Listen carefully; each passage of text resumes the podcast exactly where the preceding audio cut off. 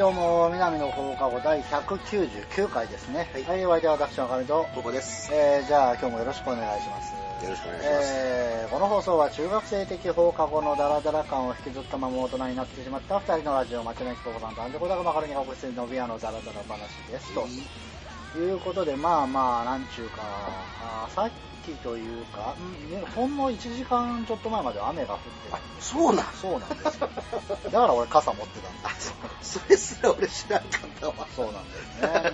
うん、まあ、そうやって、なんでしょうね。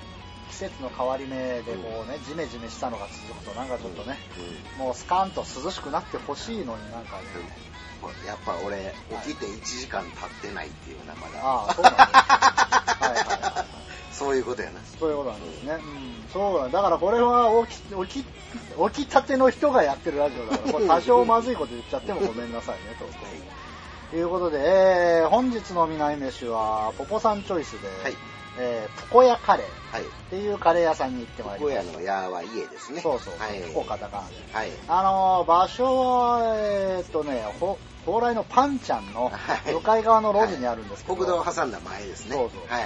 あそこにね、あの、かつてくるみ堂っていう鉄板焼き屋がありまして、あの、並び、あの、よ横の並びじゃなくて縦の並びなそうそうそう。まあ、あそこ、ここのラジオでも、うんまあ一回行って、あの、味噌焼きうん、うどんが行った時に偉い、マカロニさん気に入りはってんね。美味しかったんですよね。うんで、次行ったら、うんなんか空いてなくもうちょっと経ったら飲み屋になってたんですよね。もう店がなくなってた。はいはい。で、今日見たら、また店変わってて、あそうはい、なんか、あの、なんだ、アジアンキッチン風の、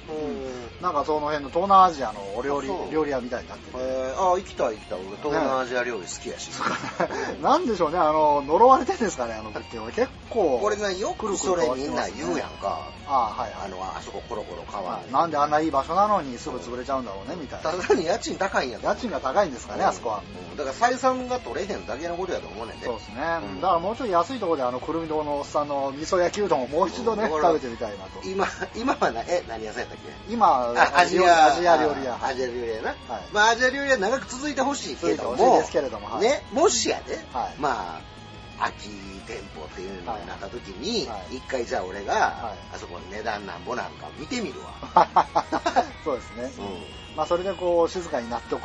そう、あ、なるほど。あ、でも、あれ？なんでめっちゃ安いやん、ここってなって、飲んでってなったら、もうそれは俺の範疇の至らんところやわ。まあ、そうですね。うん何かあるんでしょうね。うん。てなわけで、まあ、そんな物件とは全く関係ないところの、えっと、物件の話したら熱なんだよ、俺。物件の話しちゃダメね。えっとね、カレー屋さん、うん、か、小屋カレー。はい。まあ、ガラガラって開けるってところカウンターがあって、うん。で、テーブル席があって、はい。で、まあ、いらっしゃいませ、なんつって、それそのプコっていうのはなんだ？唐辛子のうん。名前がコチのことかな。コチはい。韓国の唐辛子ですね。うんまあ、こう、その香辛料理のカレーが名物ですよ、うんというので、ポポさんは、えーっと、僕が食べたのはバラカツ。はい、バラカツ、あ、バラ豚カツ。バラ豚カツ。バラカツ？うん、はいなんかわからへんけどはい、まあ、あの、うんあれだ、カツカレーね。うん、カツカレで、俺は今まで食べたことのない納豆カレーをちょっー。うん。と、この機会にと思いまして、まあ、納豆カレーを頼みました。はいはいはい。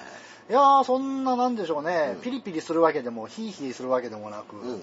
甘いんじゃないんですけど、辛、あの、辛くない辛さのカレーでしたね。うんうんうんあのー、その、プコヤカレーっていうのを多分頼んだら、はいはいプコチが入ってて辛いやつになると思うんですよ。うんでそれ以外はそんなになんかね、辛くなくて、でもなんか食べやすい感じ。赤い粉は散ってたんで、いくらかは入ってるんでしょうね、うんきっと。でも、あんまりなんかこう、辛みと戦いながら食べてるって感じでは全然ない、全然汗出ないですね。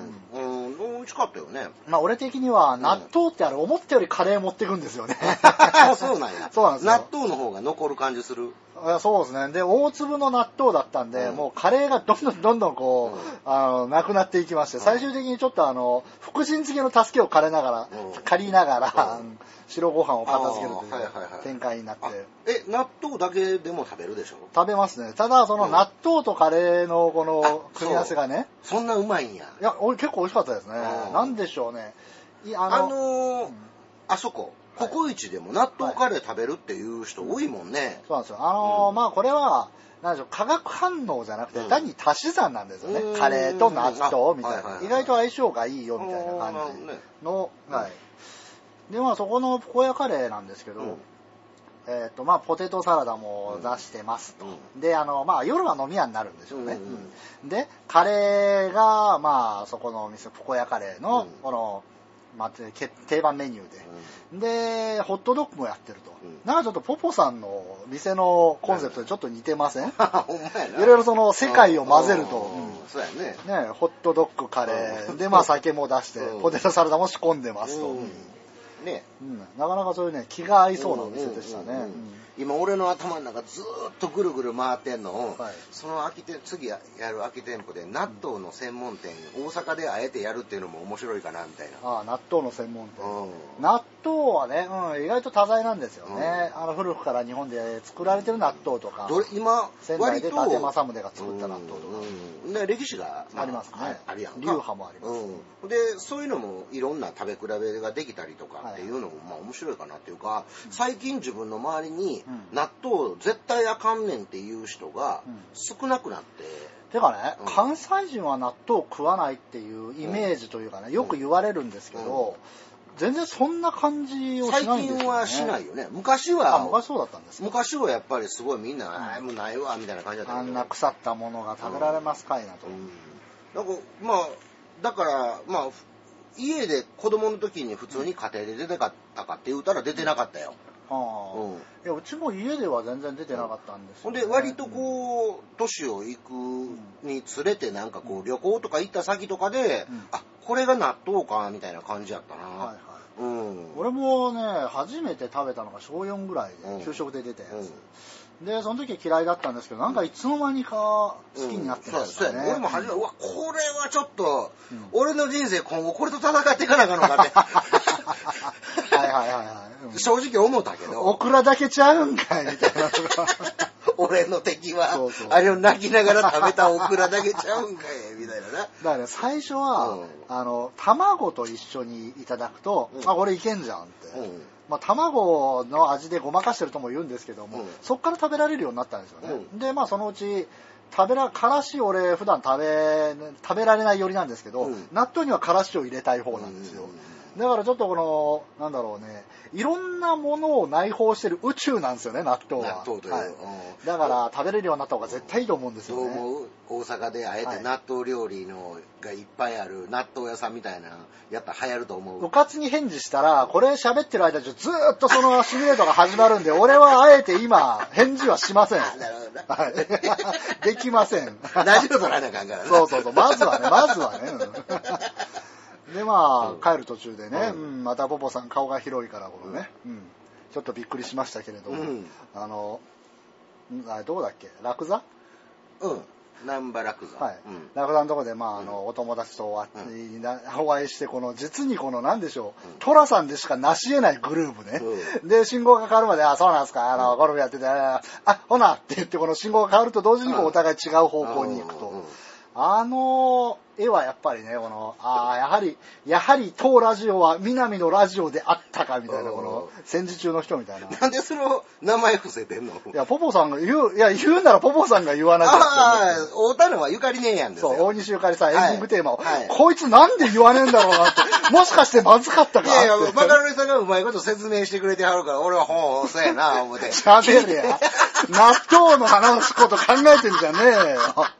そう、大西ゆかりさんに。そう、ゆかり姉ちゃんに会うてね、あ、ボボちゃん。ほんで、今、ゆかり姉ちゃん新世界じゃなくて桜川住んでるんですよ。そうそうほんで、たまにね、はい桜川のスーパーから出てきはったとことか、会うんですよ、俺ね。うん映画会でしょ？で、俺はね、あの、そこで、ああ、やはり、今回、やはり南の放課後であったかと言いたかったのに、あれ、名前伏せなきゃいけないのって言うんで、南のラジオっていうこの不自然な足グキっていうような着地 ご点でめんごめん。はい申し訳ない。ちゃんとしようぜ。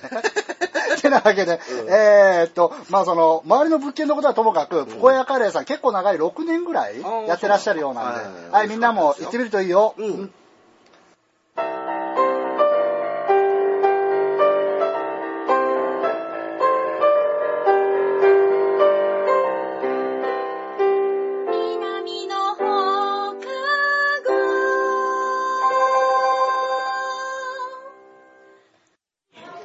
なあなあ、スカートの下なんか履いてる？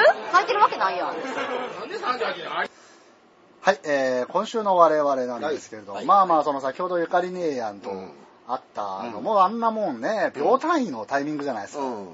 で、ようでもあんだけのな、はいで、俺は信号待ちで止まってたわけやんか。はで、普通ねえやんな。はいピュってそのまま、あー、ポポちゃん言うて行ってまうやんか。ギュー自転車こっちがギュー来てな、止まってな。ラグビーの話とかなさってました。もんね。ほんで、うん よう似合ってるやんうわー言うて、はいようあんだけのな、もう信号1回のあ間で、はいあんだけの情報量交換するかっていうぐらい交換してたよ。阪みたいな。俺はもうポカ、ああ、すげえなって思いながら見てましたね。うん即調ってやつか、これが、みたいな。うん俺と姉ちゃんはいつまんないね。はいもうまあ、そう、それもね、うん。まあ、こう引きが強いと言いますか。で、まあ、当ラジオもうじき終わるって時に、こう、うん仮面ライダードライブの本編も最終回で。そうね。はい。うん。で、ど根性ガエルも最終回って、うん。これなかなかこう、いい感じの、うん。いい感じつうか、ちょっと演出秋の、秋の改変期にちょうど我々のラジオもうん当てはまったいうことそうですね。まあ、ちょっとだけ軽く数秒、え、うん。ど根性ガエル最終回だったんですけど、うん。まああの、なんでしょうね、前にもこう申し上げましたように、うん。ほらあの、もうじきその日は来るだろうけど、うん。でも最終回ではそれを描かないよっていうエンディング？エンディングでありながら、あれもしかして、うん。その終わりって来なくても、いや来ない方法もあるんじゃないみたいな、本当に、余韻はちょっと残してんの？なんでしょうね、もう本当にアニメ版のエン最終回とかぶつ切りじゃないですか。うんもうぶつ切りに近い、この後もずっと続くよ。うん終わるかもしれないけど続くよみたいな、すごいいい感じの、まあ、しょ本当に昭和のアニメの最終回にしようと。あ暗す暗すぎない昭和のアニメの最終回。はい。あのーまあ宮台真司さんなんかがよはいく言ってらっしゃった、はいあの終わりなき日常ってやつやな、うん。そうですね。だから、うんまあ、この、結構ね、俺が見てきたドラマの中でも、うん結構この、あ、なるほどねって思わせられた、うんいい最終回でした。なるほどねはい。うんで、まあ、そんな、あじゃあ俺も、はいあの Hulu にありますから今のうちに見ますわ、あのね、見て損したってものにはなってませんね。あまあ間違いなく。はい。うんななかなか、なかなかいい。京子ちゃんがいまいちなんか まあ入り京子込まれへんちゃんがね。うん。前田さんね。うん南先生 あだ出てきえへんやろ？あ、南先生って、あの、んどあ、あの、えっと、あれ、梅さんと、そうライバルの。梅さんと吉子先生取り合ってた空手もみ同士の。なんか戦いみたいな。あの人ね、確かアニメの末期うん。で結婚してるんですよね。あ。そうなんや。そうなんですよ。だからそれに沿っていけば、まあ、あの出てこないのまあも、ストーリーとして関係ないからってことなんだ。がでも見たいですよね。うん。うんあの、江本明の息子のが、うん。モグラの役やっててすげえなってたんで、南先生もいいの見つけてほしかったなうん。と。そんな、まあ、あの、終わりで、終わりでガラガラな状態でですね、うん。えー映画を見に行ってまいりました。はいはいえージュラシックワールド。あジュラシックワールド、はい。はい、はいはい。で、うん。ジュラシックワールド見に行ってきたんですけど、あの、ポポさんね、うポポさんもリスナーの皆さん、ちょっとあの、思い浮かべてください。はい。あの、アポロ劇場アポロ劇、アポロ劇じゃない。なんばパークスだったけどね。うんあんな迫力を求めて見たいもんを、あえてアポロで見るっていう。そんなことはしません。ちゃんと 3D で行ってきました。あそうあそうはいあのね、うんまあ、例えばその、会社勤めとかしてたら、うんあの、昼飯を、うんあ、もうそこの立ち食いでいいや、っつって。うんまあ、そこの立ち食いを、まあ、ほぼ毎日利用するようになったとしましょう。うんうんうん結構、まあ、食べられるじゃないですか。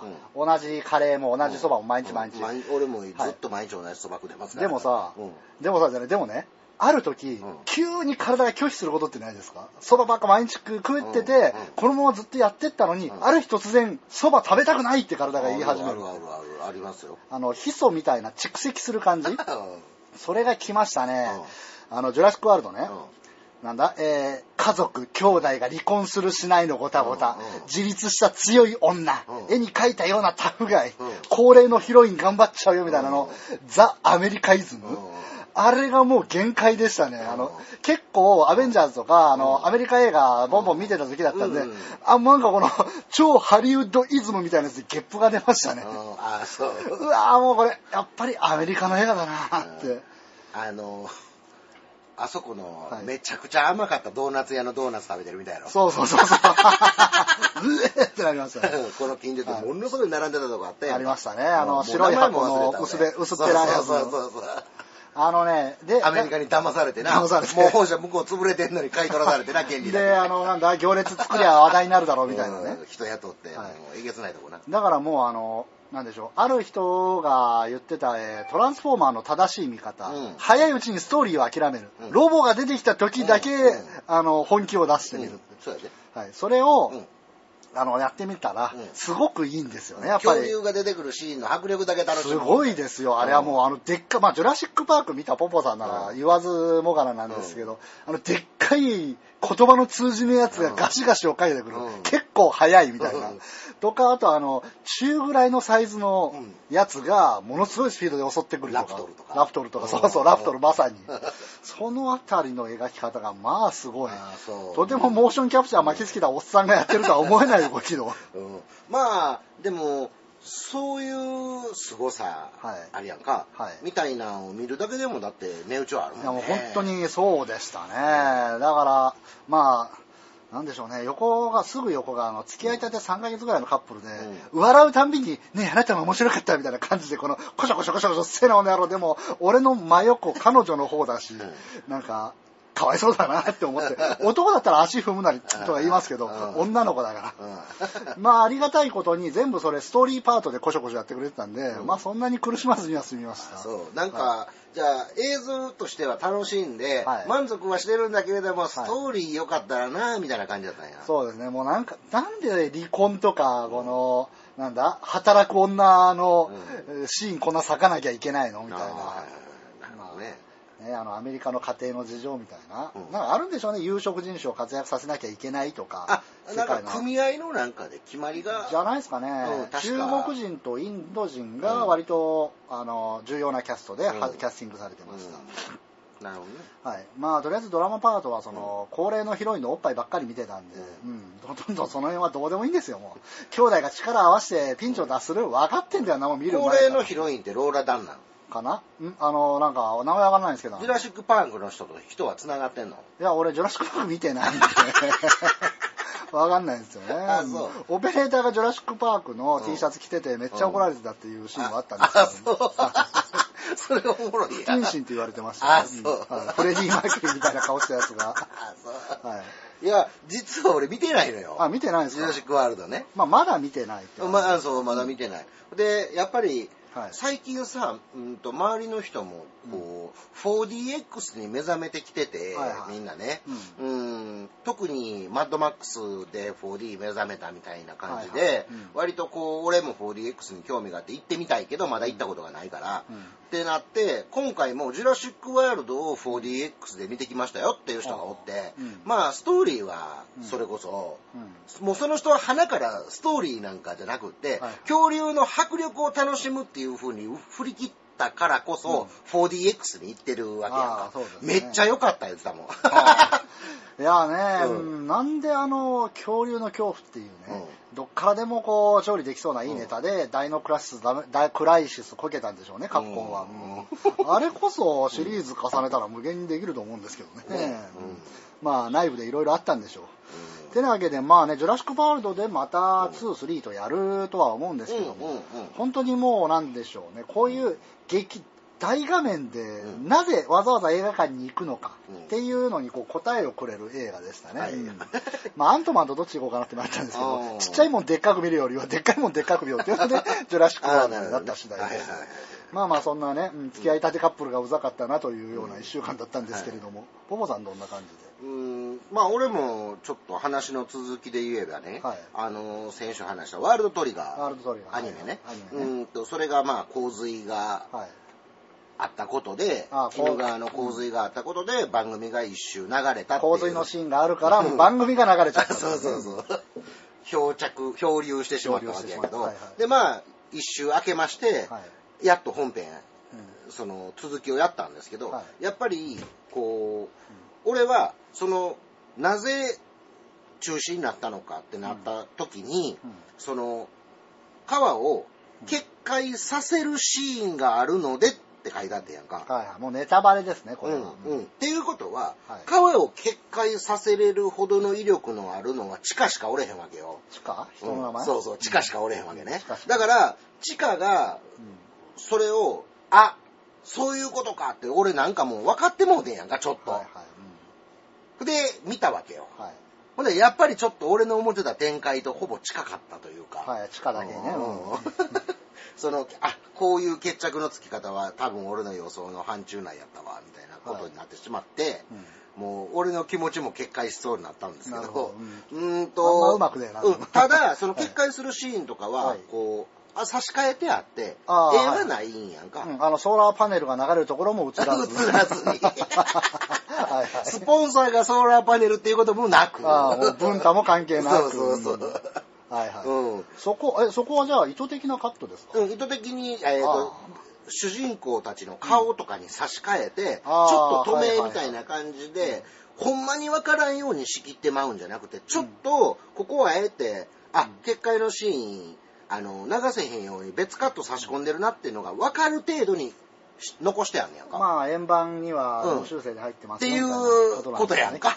うんうん。っていうことは俺これ見なあかんやんか。そうっすね。ちゃんと届けたかった方、とちゃんとこっちに届けたかった形でもそれを見届けなきゃいけないということですね。ちょっとそれぐらいね、ワールドトリガー面白いんですよ。はいはい。うんアニメばっか見てるんですね。うん、見てるな。それとまあ、シルバーウィークがね、はいはい。一応は昨日までですか？えーそうですね、はい、昨日今日は祝日じゃないはずなんで、えっ、と、まあ、5連休だか4連休だかがあったんですよね。僕の3連休あったんですか？俺は連休は、まあ、あの、このウィークとは関係なく、まあ、連休はをいただきまして、まあ、うん。映画見たり、竜が如くゼロを延々やる日を作ったりとか、は、はい。い。なるほどね。そういうあの、まったりしてたわけですはい、だらだらしてました。うんおばさんは忙しかったんじゃないいやですか、ところがそうでもなくて、うん。みるみる中国人減ってるで。ああ、やっぱり、うあの、株価の学校学校ん。が、うん、聞いてんのかね。でしょうかで、ね。11月かなんかにまた、はい。あの中国の方のなんなんとか説みたいなやつで、あはいはいその長い休みがあるんですって、うん多分そこはまた割ってきはるんやろうけどねそうですね、ううんまあでもね、百貨店とかも、やっぱり中国人減減ったなって感じはしますね、ううんんあ一頃に比べれば。そうやんな、はい。あと俺最近ちょっと実はねはい。炭水化物抜きみたいなほやつを今ちょっとやってるんですローカーボダイエット、うん。ですか？うん。今日4日目。ほでえー、と初めて俺うんお米食べましたさっき。からね。うん、だからまあ完全に抜くっていうわけではなくて、うん。こうやってまあ週1ぐらいではなんか食べようかなぐらいの感う。じで。すっげえ切れやすくなるって聞きますけどね、あ炭水化物を断つと。うん。はあの精神がギスギスしてくるみたいっすよ。うん。うんじゃあ何かハッピーなものをハッピーなものを。うん取り入れなあかんな、うんあの、ダメよ。あの、首筋にこの針刺してチューっていうのはダメよ。うん。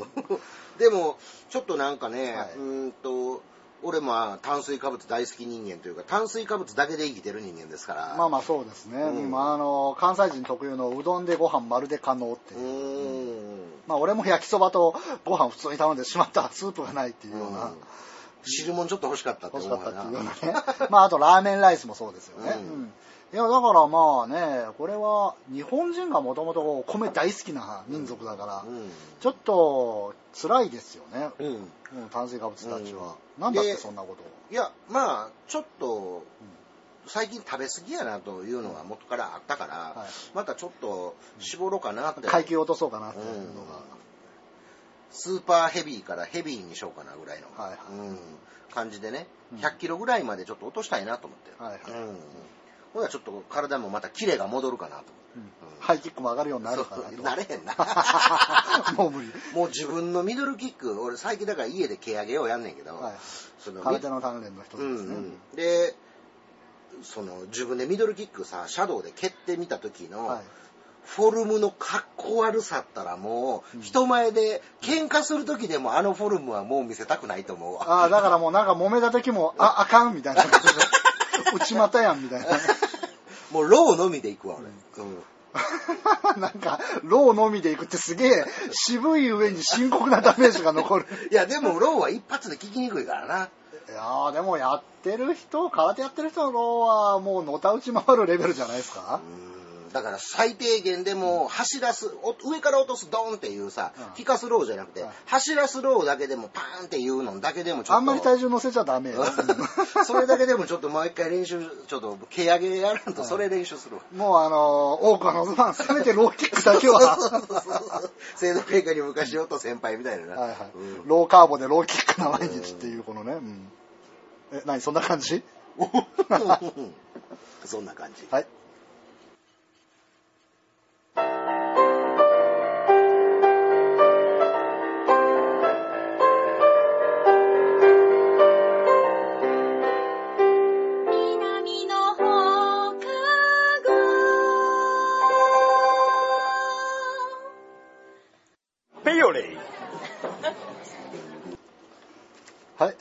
また編集の時どこで切るのか分かりにくくなりますけども、えー今週気になったトピックスは、えーえー今はね、アメリカ全土でキュウリによるサルモネラ菌の食中毒が広がってるらしいんですね。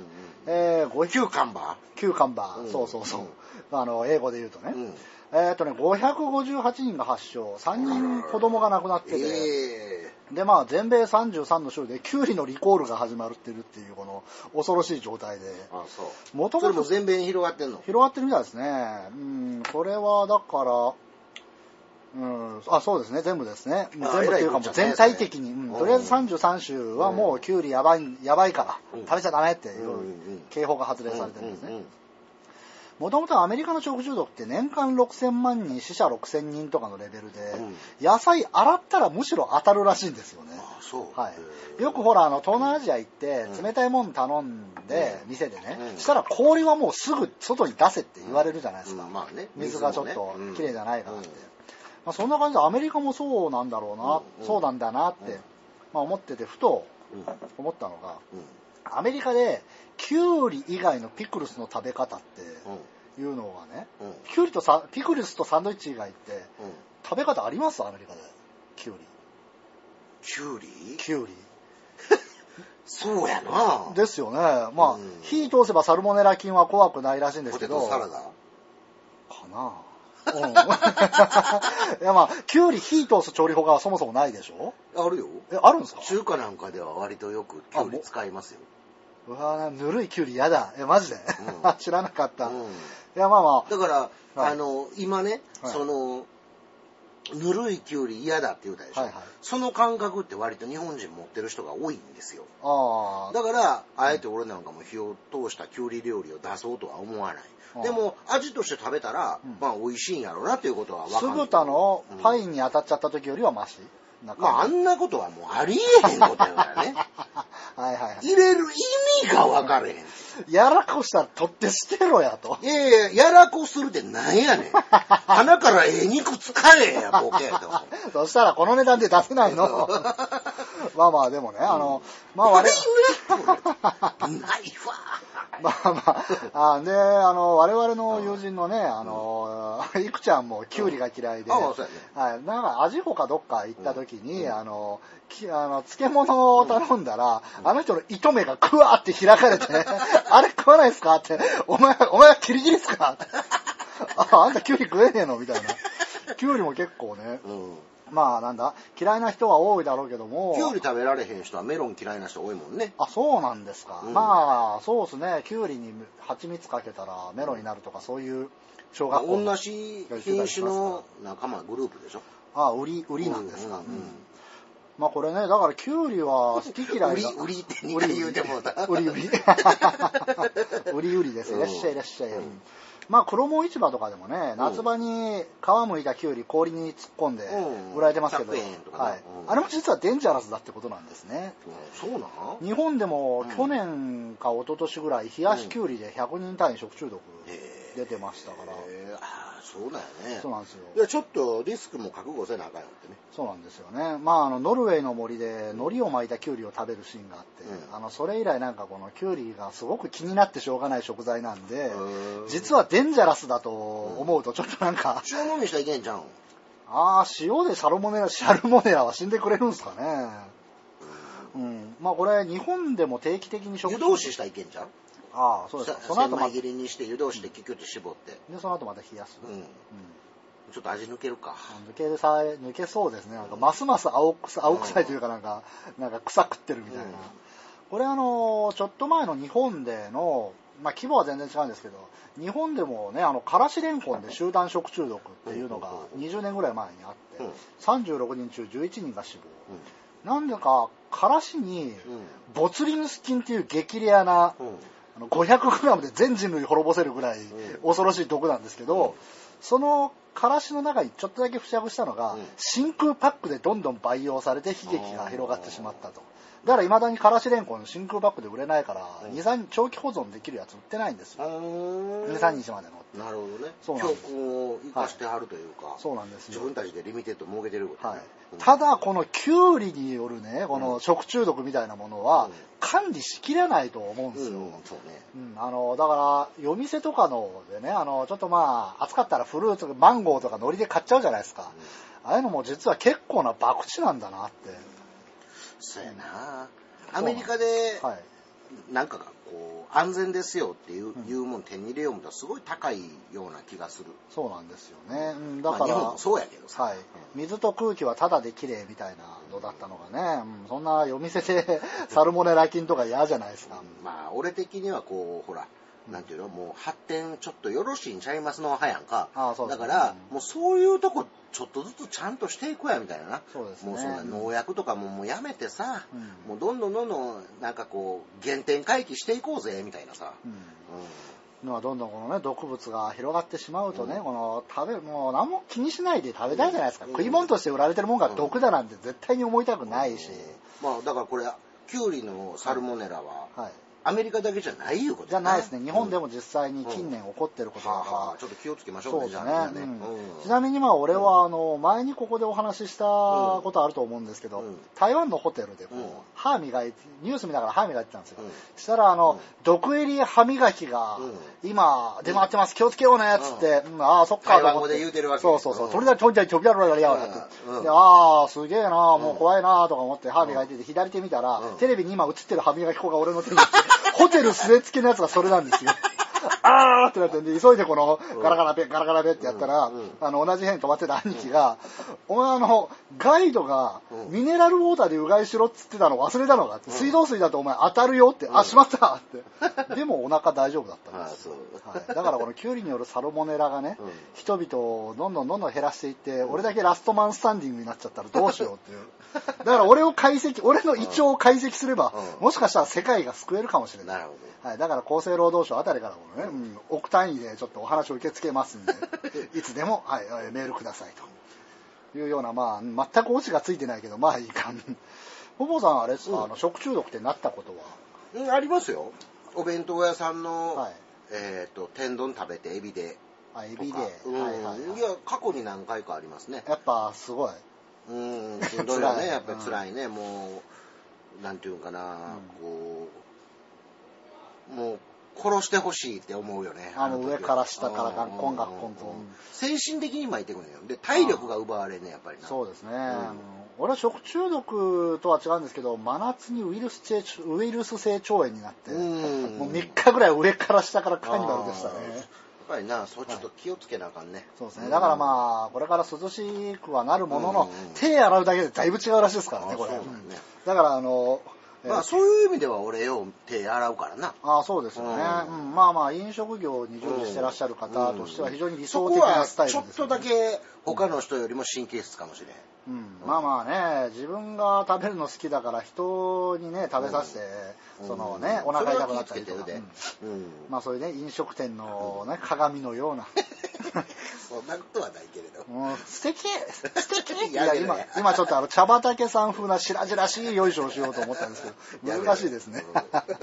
てなわけでまああの手洗いうがいを忘れずにって文部科学省推薦みたいな感じではい。ポポさん今週なんか？今週ね、うーん、そうね、あの、テレビでねテ、レビではい。ちい散歩あったでしょ？ああ地井武雄がその辺をプラプラする散歩の番組はい。あれ今2代目ずっと若大将がやってた。はい加山雄三がやってますね、ううん。んで、それ加山雄三版が終わって、はい次始まるんですけど、3代目誰か知ってます、えっ、と確かあれ高田純そうそうそうそう、ね純散歩になるんですって。純散歩。素晴らしい。これ、見たいでしょ？みたいですね。まあ、高田純次といえば、まあ、適当なことを言う、うんとにかくまあ、適当な人だというね、うんあの、キャラでやってる人ですけども、あの人ね、驚くほど頭いいんですよね。もう誰も傷つけない、適当なことポンポンポンって言って、あの、笑って、何喋ったか全く思い出せないみたいな理想の人ほんでですよね。めっちゃ人に失礼なことするんやけど、はいはい。その失礼なことをしてゲラゲラ笑ってる顔を見見てんのがもそうなんですよね。めちゃくちゃ面白い。笑顔が魅力的すぎて怒れないんですよね、あのう、人。誰やったかななんかものすごい大物芸能人、誰やったかな浅香光代かなんかのはいはい家行って、はい3000万円の宝石みたいなのをうんなんか見してもらうみたいな感じではいはい、口の中にバーンいきなり放り込んだよ。ねはい。元気が出るテレビかなんかで。で、チューインガムついて出てきとったやろ。そうそうそうそう。あんな、あれやって、顔バンバンビンタされて。そうそう。あれでなんとなく許されるって高田純次だけですからね。俺もあの、あれはもうほんまに腹抱えて笑うた。うんまあ、息止まるかな思ったそれにあの、ガダルカナルタカが、うん。えー結婚するっていう時にも、う高田純次前の日に涙流して喜んでくれて、うん。俺ともう絶対行くよって、親が死んだってもうお前の結婚式には絶対駆けつけるからなっつって、翌日おめでとう高田っていう一行の電報しか来なかったと。あそう。それでも友達付き合いが続いてると。うん。そういうなんか不思議な人ですよね。うん二代目の加山雄三なんかあまりにも殿様すぎて、んおいサインしてやるから来いよみたいな。そのなあ、はいなんていうんかな、こう、人格をはい露呈さして、うん若大将にとってはマイナスでしそう、かマイナなかったってスでしかね。。どれだけけ人のこと、自分以外ゴミだと思ってるかみたいなの 丸出しの。でもこう、なんか、後半はちょっと評判良かったみたいですけどね。まあ、だからその辺、なんか、なんだ？えーっと、若大将プロ序盤の入り間違うてもうて、間違ってますね。うん、で、この人のすごいところ、あ、間違うてるわって気づいたら、修正してきはんねんな。そうなんですよね。でもまあ、時すでに遅しですけどねまあ、そのもうバレてるのはバレてるからね。バレてますからね。ううんん、ズラだっていうのもなんとなくバレてますからね。うんで、まあ、なんだ、うんうんそっから、えー高田純次になるんですよね。うんいやー、いいですね。これでもうん関東ローカルなんで、はいまた関西で見ようと思ったらこれ大変なんですよね。ああ、したら、あの、あれいいですよ。うんあの、タモリクラブと今くっついて録画されるようになってる、あの、マツコ・デラックスが、うんただ、あの、夜の、あ、俺あれな、めっちゃ好きやねん。あれ面白いですよね。なんかこう、夜の飲み屋街とかをただプラプラ歩くだけど、うん最近なんか、夜中のサービスエリア行って。いや、俺あの回見て、はやっぱりマツコっていう人のうん特殊性というか、はほんまの面白いところは地図語らしたりとか、うん。ああいう街論とかさ、そうなんですよね。その電車の線と街との、その関わり合いみたいな、うん。そういう、なんていうか、都市論みたいなまあ、だかからタモリ的なんですよね、ねんものの方が。あっち側にもっとクローズアップした方が絶対あの人面白いのに。そうなんですよね。うんだからまあなんか別に世相とか切らんでもいいんですよね。うんあの、サービスエリアとかで会ったカップルと普通にだらだら喋ってると。それがなぜこんなにも心地よくて。うん次、中央道。中央道行きますねで、あなたどっちって言ったやろ。はいはい。あの、迷信派か、うんえっ、と、中央道派かどっちっていう、そ、のあたりをね、そのあたり何言ってるのか分かるか否かで。俺ね、めっちゃようわかるんですよ。うです中央道派なんです。なん、なんか東京行くとき、大阪から東京行くとき高速乗って、中央道通るか名神通るかなんですよ。はで、大体みんな名神通るんですよ。で、交通量が多いっていうのと、うんトラックが、あはい。えー、と中央道通らないんです。なんでか言ったら日本アルプスのそば通っていくから、はいはい一回上回りで、距離はちょっと長いんですよ。ほで、山道通るから、ううんあの、上り、アップダウンが激しいんで、はいトラックしんどいんですよ、ああ、なるほどね。アップダウンあるとね、うん燃費も悪なるし、うんだからって、すしかも距離もちょっと長くなるしっていうことで、トラックはほとんどまあ、名神向こうさん仕事ですからね。そうそうそう。で、我々は関係ない乗用車で行ってますから、まあそれやったらもう、中央道を通った方が、他の車気にしながら運転しなくていいっていうのが、ものすごい精神的に楽なんですよ。はいはいはだから俺は中央道派なんですね。い。なるほど。だからそういいう話が待つことはできるわけでしょ 他の人にこの話俺できませんやんか。うんそうですね。俺もあの、ワッパ握ったことないから全く何のこっちゃら分かんない。俺が何を言うてるか分からへんでしょ。分かんないですね。でもね、この話、免許持ってる人に言うても、あんまりなんか、ああそう免許持ってる中でさえまたふるいにかけられるそう。そうそうそう、んで、ああいうサービスエリアとかのこと語ったりとかできる人ってなかなかちょっとおれへんから、うん俺的には、ああ、すっげえこの人と喋ったら楽しいんやろうなと思いながらあの番組見てますよ。まあ、あの、阿佐ヶ谷とかのね、なうんあの、あたり通ってたら、なんか、飲み屋街とか歩ってたどっかにニラさんが映り込んでるんじゃないかと思って、ちょっと見ちゃったりしますけど、ああいう街歩き系のものってのはやっぱいいですね。うん。うん。ブラタモリも DVD 出しゃいいのに、うん。絶対売れるでしょうね。なんか散歩の見どころの一つとしては、一歩一会、はい。裸のお付き合い、運転手さん。あの人本当に脱ぐからな。うん。散歩の最後にはこれまでのシリーズを世襲した、えー、と似顔絵、はい。うんみたいなことを、うんでこの人もともとグラフィックデザイナー挫折って書いてるから、ほうんだからそこになんかこうやりたいことが乗っかってくるんだよね。うん、まあ余談ですが、稲川淳二の本業は工業デザインの人なんですよね。プロダ。クトデザイナーよね、なんかこう、デザイナー、ちゃんとしたデザイナーってやっぱ器用ですよね。うん。佐野散歩ってやってみたらどうかしら。うん、ああほんまやね。石投げられながら、いろんなところを。そう、下げすまれる佐野を見て、この視聴者は留飲を下げるという、あまりこの趣味の良くない番組深夜帯でやってまあ、それとワールドカップ、はい。ラグビーやりましたよね。あラグビーのねはいはい。うーんこれが今週はもう一番大きいかな。えーっと、なんだ、優勝候補を破ったんですよね、うん日本が初戦で。うん。うん。まあ、サッカーでいうブラジルに勝つよううん。なもんで、いやそんなどころちゃう。ころじゃこれな今回このジャイアントキリングを、はいはい。えー、とみんないろいろな例え方をはいしてるやんか、まあそうですね。うんゴーリューマが猪木に勝つような そういう。そういうのを言うてるやんか、はいはい俺が一番なんかこうその時はって思い浮かんだが、うん思い浮かんだんが、はい。まあそうやなニュージーランドがはい。えーっとスーパーサイヤ人はいはい。のうん悟空やとしたら、はいえーっと日本ははい。あのミスターサタンで勝って思うたようなああ、そのぐらいですか。それも、うんなんとなく、関係ないところに振り回したパンチがたまたま当たって、その、ラッキーパンチでひっくり返したのではなくて、はい。あの、ちゃんと、殴り合いしてあ足止めての殴り合いで。ちゃんと、うんあ、そうか。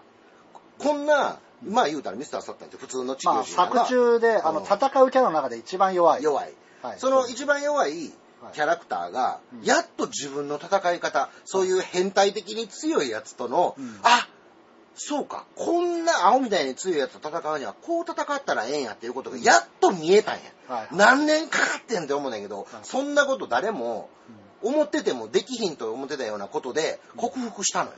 ほそこがすごいのよ。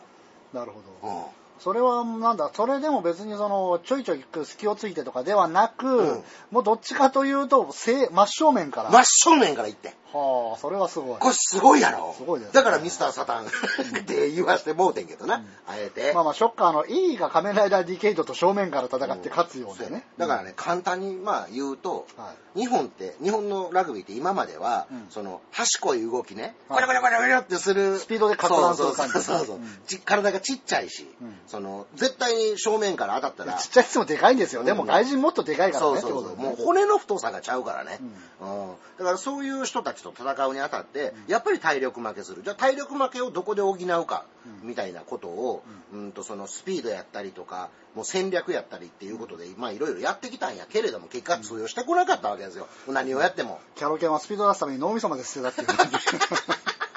いやいや。やつの頭脳舐めたらあかんで。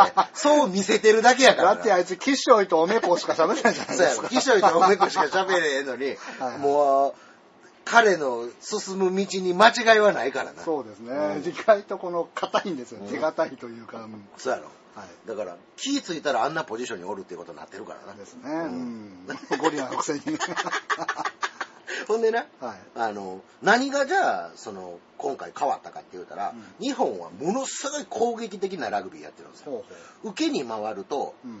体格差でやられてまうわけですよ。まあそうですねだから、うん防ぎきられへんのです。はいはい。ということは、自分たちがボール持ってる時間を長くするしかないんですよ。攻撃は最大の防御そう、ほんんまにそれしかないね。うん。じゃあ、それをしようと思ったら、何をせなあかんかって言ったら、はい。ちょっと自分とこの陣地に入られたら、はい基本よ相手よりも弱いチームのセオリーとしては必ずバーンってボール蹴って敵陣を置く深くからもう一回ちょっと、あの押し込めてなるべく点取らせんように点取らせんようにするんですけど、うん日本それやると結果的にボロが出たところからバーン突破されてまうっていう可能性が体力差で出てまうから、うんそれを補うためにというかそれをさせんために前にボール蹴らないんです。ずーっと繋いでいくんです。パスをね。そうう。これめちゃめちゃ体力いるんですよ。ですよね。もう行ったり来たり戻ったり行ったり、もうもうものすごい運動量なわけよ。はいはいで、相手をそのスタミナ作戦に巻き込んで勝つっていう。ああ、なるほどね。うんそれで力を使い切っちゃったのか、そう2戦目は。だから中3日ではそれ辛いで。ですよね。うんなんかスラムダンクの最後みたいですね。うん優勝候補を破った後、全部使い果たしちゃってたもんで。うんまあだからちょっとミスも今回はね、2戦目は多かったっていうのまあでも。次勝てばいいんですよね。そうそうそうそう、うん。だからいやだからやっと見つけたっていう、ところをみんなに分かりながら見てほしいなと思って。だから諸刃の剣なわけですよ。うん。うん。相手奥深くまで戻ってもらわれへんっていうリスクがあるからね。うん、まあその辺の意識改革をね、機にこの日本の政財界に作ってるあの気持ち悪いラグビー人脈みたいなものもね、あの森元総理みたいな、いやああいうのも改革してほしい森んですよね元総理がはい。ラグビー協会の会長を辞めるだけではい。めちゃくちゃ良くなると思うんだけど、ですよね。だから、だから森本、別に俺、政治家としてあの人は、あの、そんなに評価低くないんですけど、いや、バカだとは思いますよ。んただ、あの人がその辺のうんスポーツ派閥の気持ち悪さみたいなのを体現してる人だからこの辺もちょっとね、うん誰か解釈してやれるやつがいないのかと。うんまあ、うんその選挙区の人に言いたいねそうですね。うんうんまあでもね、うんラグビー、そうだ、ラグビーやってた同士ってなんか、やたら仲良くなりなりますよね。ううんん、昔やってた。でうちには今その実際に向こうに行ってねイングランドに行って戦ってるはいジャパンの選手の、うん。あの出てる選手の中にうちの。店に遊びに来てくれてる子がおるわけですよ、ヤンブー言って山下君って昨日3番で出てましたわ、プロップね、うん。うんもうその世界で戦ってる友達を見るってすごい。高まるわけよ見てたら。もう、キーってなんねやんか。もう。知り合いが AV 出てたらあんなになえるのに。銀ちゃんな。銀ちゃんね。うん、まああれですよね。あの、あんまりその辺経験ないですけど、俺で言う映画にみっくんが出てるのを見るのとああ、そうそう。同じような感じですよねそうそうそう。こうと、スターな友達を見るっていうね。はいはいはいうんで、ジャパン入ったら、うんいつも、あのいつもというかまあ、前、俺、その、ジャージね、はいはい。T シャツとか短パンとか、うん上に着る長袖のジャージ今日も着てますけど、うんこれ全部その山下くん、ヤンブーからもらったんですよ。ほうほうほうん。で、ジャパン入ったら、こう、ジャージいろいろいっぱいもらえるから、うん。で、もう着終わった古いやつこうやってたまにくれたりするんですけど、あのーそうやって、その彼にもらった服を見ながら、うん。俺彼のワールドカップの活躍を見てるわけだあから、ね。なかなかレアやろ。そうですね。うん。あの、キャロケンが現役時代、うん。あの、企業のポスター写ってるの見たら笑いしかこないとかなんですけど、何こいつ真面目な顔してるの？NEC の時の。そうそう。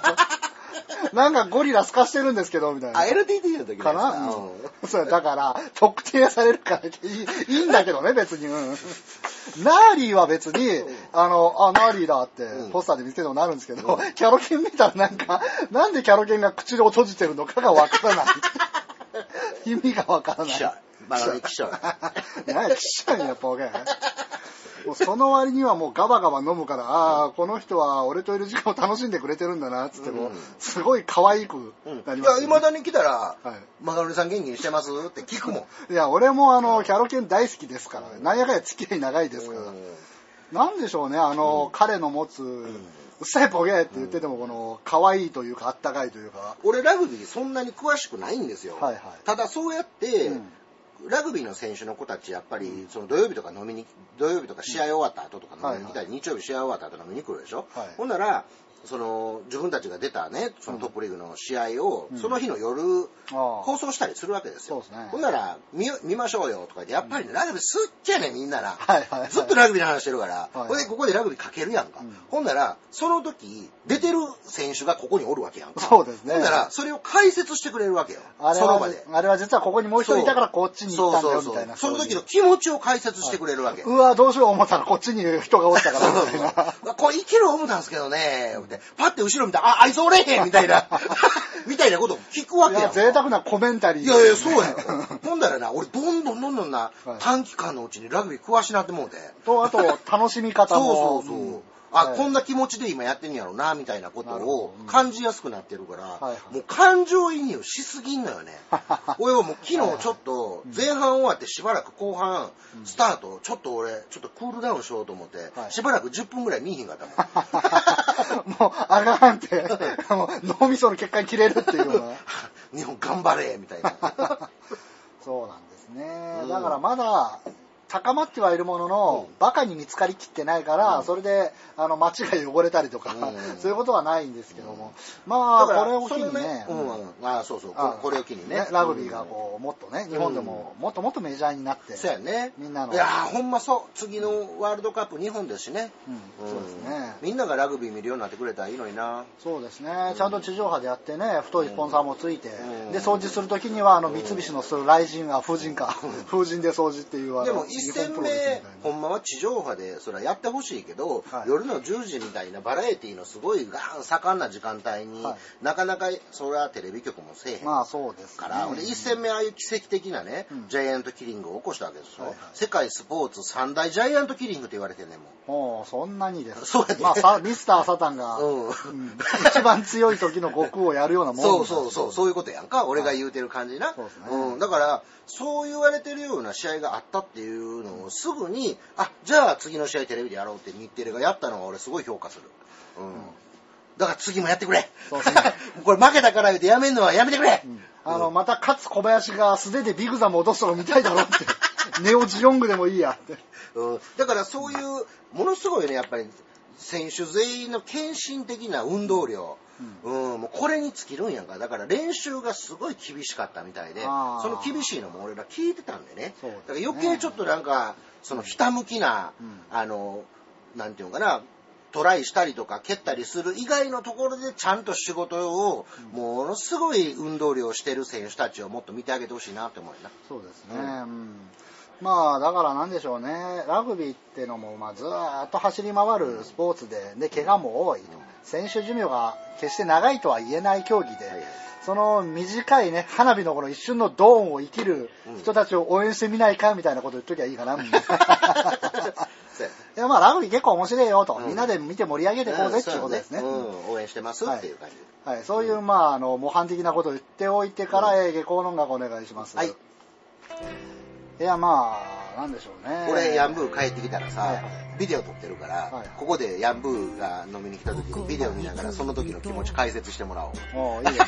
またそういうコメンタリーを。それをさらに撮って、またね、この、なんだろう、ここのお客さんでラグビー、ね、あの、好きな人も、ちょっと興味はあるけど、毎日ハマれないっていう人にその贅沢すぎるコメンタリーを見てもらうとね。で、そういうことをねうん、あ、最後、ちょっとだけ最後、なんかこう言うとことね、はいそのヤンブーが通った大学がね、その、その大学は、大学の中でも練習が一番しんどくて厳しいって言われてる大学を出てる子やねんか。だからこそ今回のジャパンとピタッと合うた、その、厳しい練習を乗り越えてきたっていう自信が、大学の時の自信が今回のジャパンにビシャーッとハマったんやと思うから、みんな厳しい練習避けずに頑張ろうな。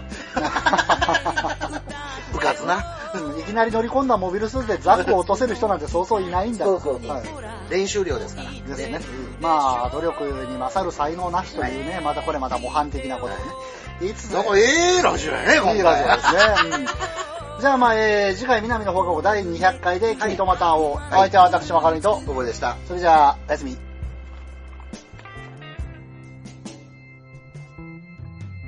ここに来ると飲みたくなる。あんたの真似。飲みたくなる。ここにる。あんた気取り酔いたくなる。泣くとまぶた赤くなってく。明日仕事何もかもどうでもよくなる。